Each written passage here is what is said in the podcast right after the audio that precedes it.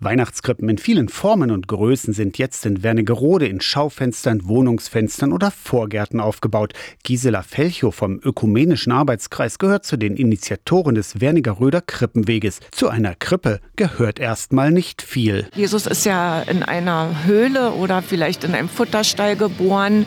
Der Stall ist schon mal in irgendeiner Weise wichtig.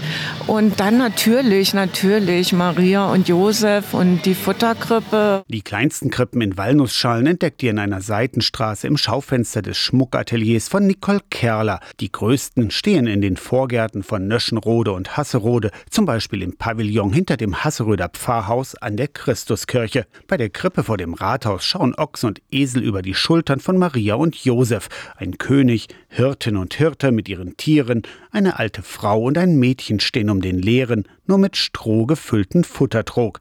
Natürlich leer weiß diese Touristin aus Niedersachsen. Weil ja noch nicht Heiligabend ist, ne? Erst am Heiligabend wird das Kind in die Krippe gelegt.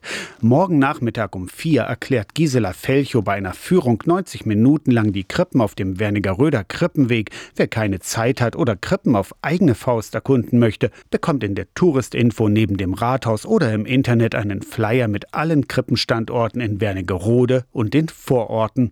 Aus der Kirchenredaktion Torsten Kessler, Radio SAW.